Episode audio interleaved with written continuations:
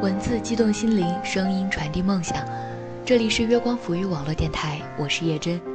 好久都没有和大家见面了，不知道现在正在听着节目的小耳朵们，在这段时间里遇到了哪些有趣的事情呢？最近啊，叶真一直在忙着晚会，忙着考试，马上就要到新的一年了，还有很多事情等着自己去完成。可能越到年末啊，大家都是忙忙碌碌着，却又无比期待着新年赶快到来。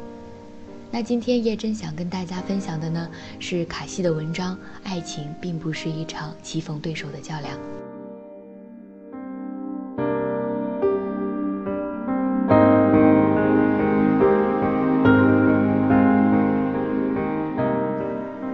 于小萌再次跟我聊起 T 先生的时候，他们已经分手三个月了。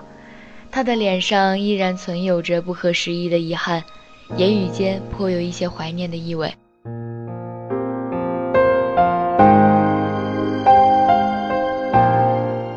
与 T 先生是通过相亲认识的，那个时候于小萌是逢家人耳提面命的催婚，T 先生刚好也有了要安定下来的打算。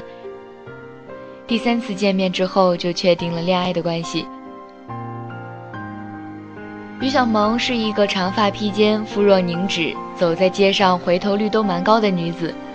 T 先生呢，身高一米七八，颜值算不上特别合眼，但胜在气质优良、工作稳定。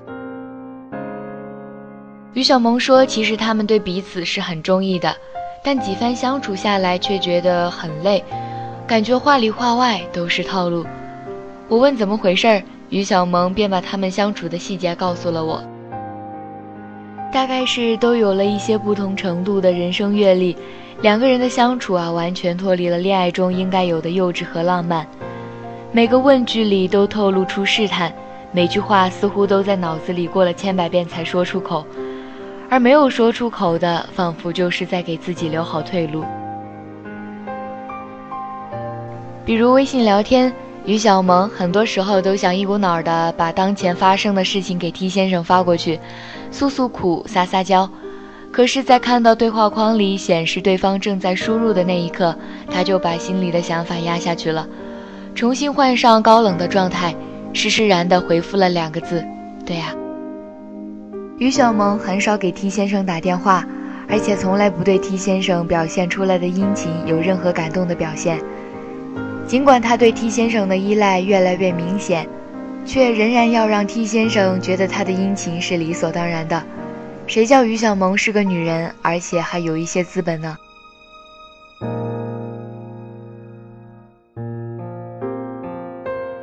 先生出差，于小萌的思念就像春天的新柳发了芽，又像寒冬的腊梅开了花。可实际上呢，他一边在书桌旁用钢笔写着“平生不会相思，才会相思，便害相思”。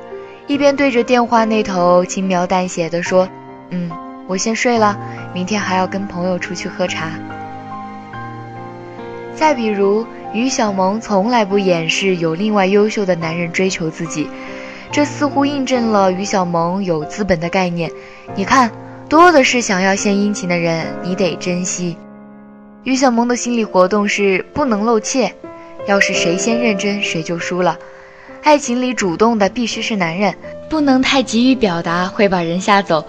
应该营造一个女神范的自己，欲擒故纵才是上策。异性朋友不能断绝，要让他知道本姑娘也是有市场的。那 T 先生呢？从某种程度上来说，他也是一样的。他尽管殷勤，却半分急切的样子也没有。约会的气定神闲，不像谈恋爱，倒是像与合作已久的伙伴聊一聊工作的规划而已。于小萌说，她觉得 T 先生对她的情谊是明确的。有几次，她明明看到 T 先生的车就在公司楼下，电话里他却说还没到，刚刚出发。他明明跑了半个城市去买于小萌爱吃的湘西菜，却表示只是恰好路过。是谁会大周末的去离家几十里的饭店路过呢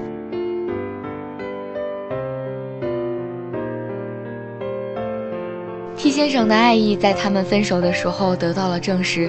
他说：“其实很喜欢你，但是不知道为什么总感觉很累。真实的想法得不到表达，每一次约会都把自己武装成百毒不侵的样子。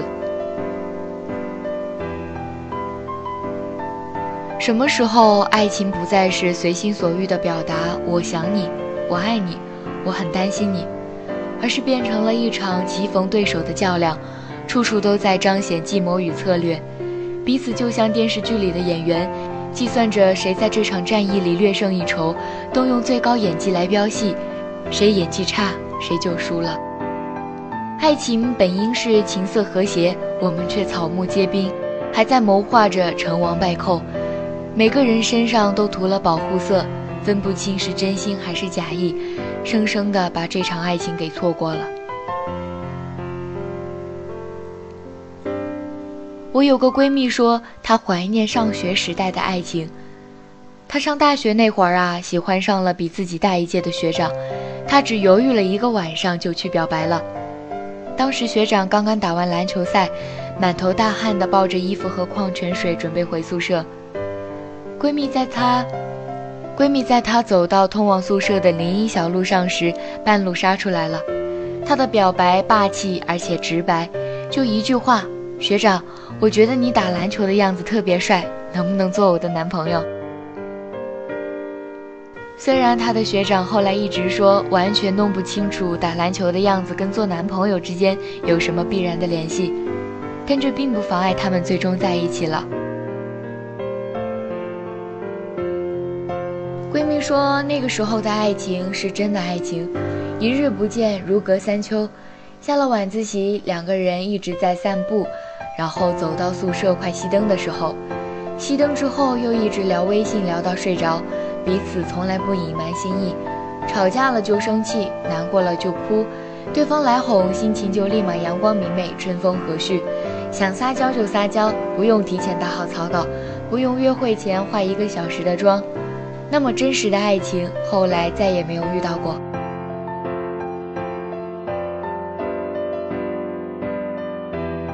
如今呢？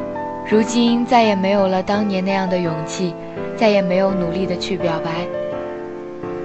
哪怕遇到的人很喜欢很喜欢，也要端着，等待着，踌躇着，掂量着他有几分真心，计较着付出与回报是否均衡。我们越来越现实，恋爱前先确认对方有没有车子房子。我们越来越自我，吵架了不肯先屈服，还安慰自己别低头。一个爱你的人不忍心看你流泪。我们在锱铢必较里越来越不像谈恋爱了。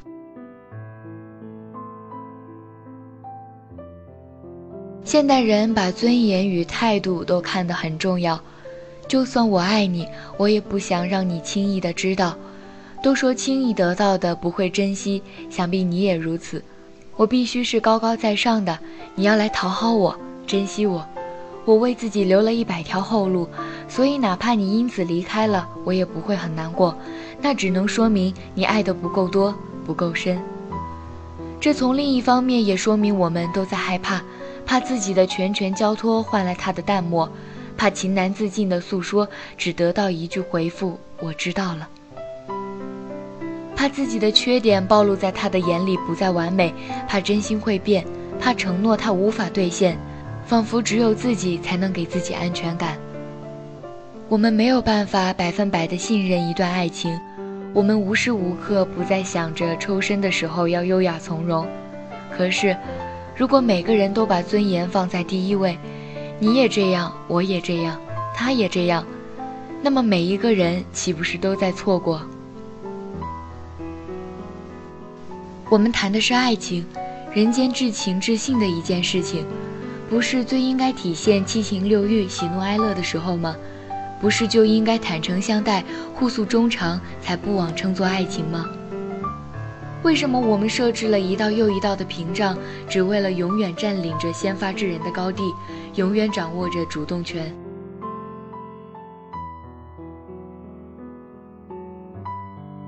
以前对着喜欢的人能写出几十首情诗，你侬我侬，特煞情多。虽然矫情，但乐在其中。情人节收到礼物，恨不得昭告天下，欢天喜地的模样，真是可爱的 n 次方。他的一句喜欢开心，你就想要飞到天上去。后来编辑一条微信都要想一想，不能有泄露了自己情绪的字眼。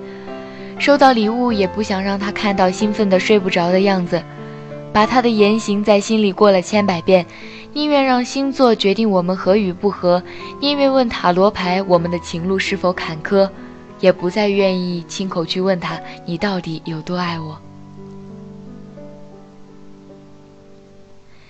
以前的我们坦率直白。后来年龄渐大，阅历增多，却发现已经忘了如何去纯粹的爱一个人。我们总是挣扎纠结，活在猜测里，总是精雕细琢好每一个词语才开口说话。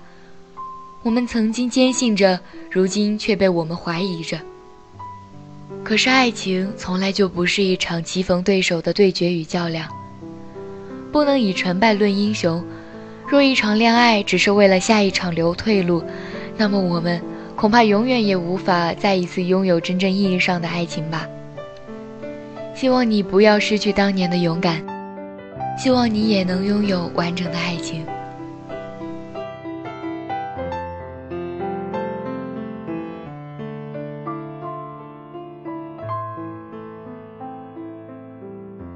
好了，今天的节目就是这样了，感谢您的收听。愿你一路幸福，相信总有一个人愿意陪你一起走到世界尽头。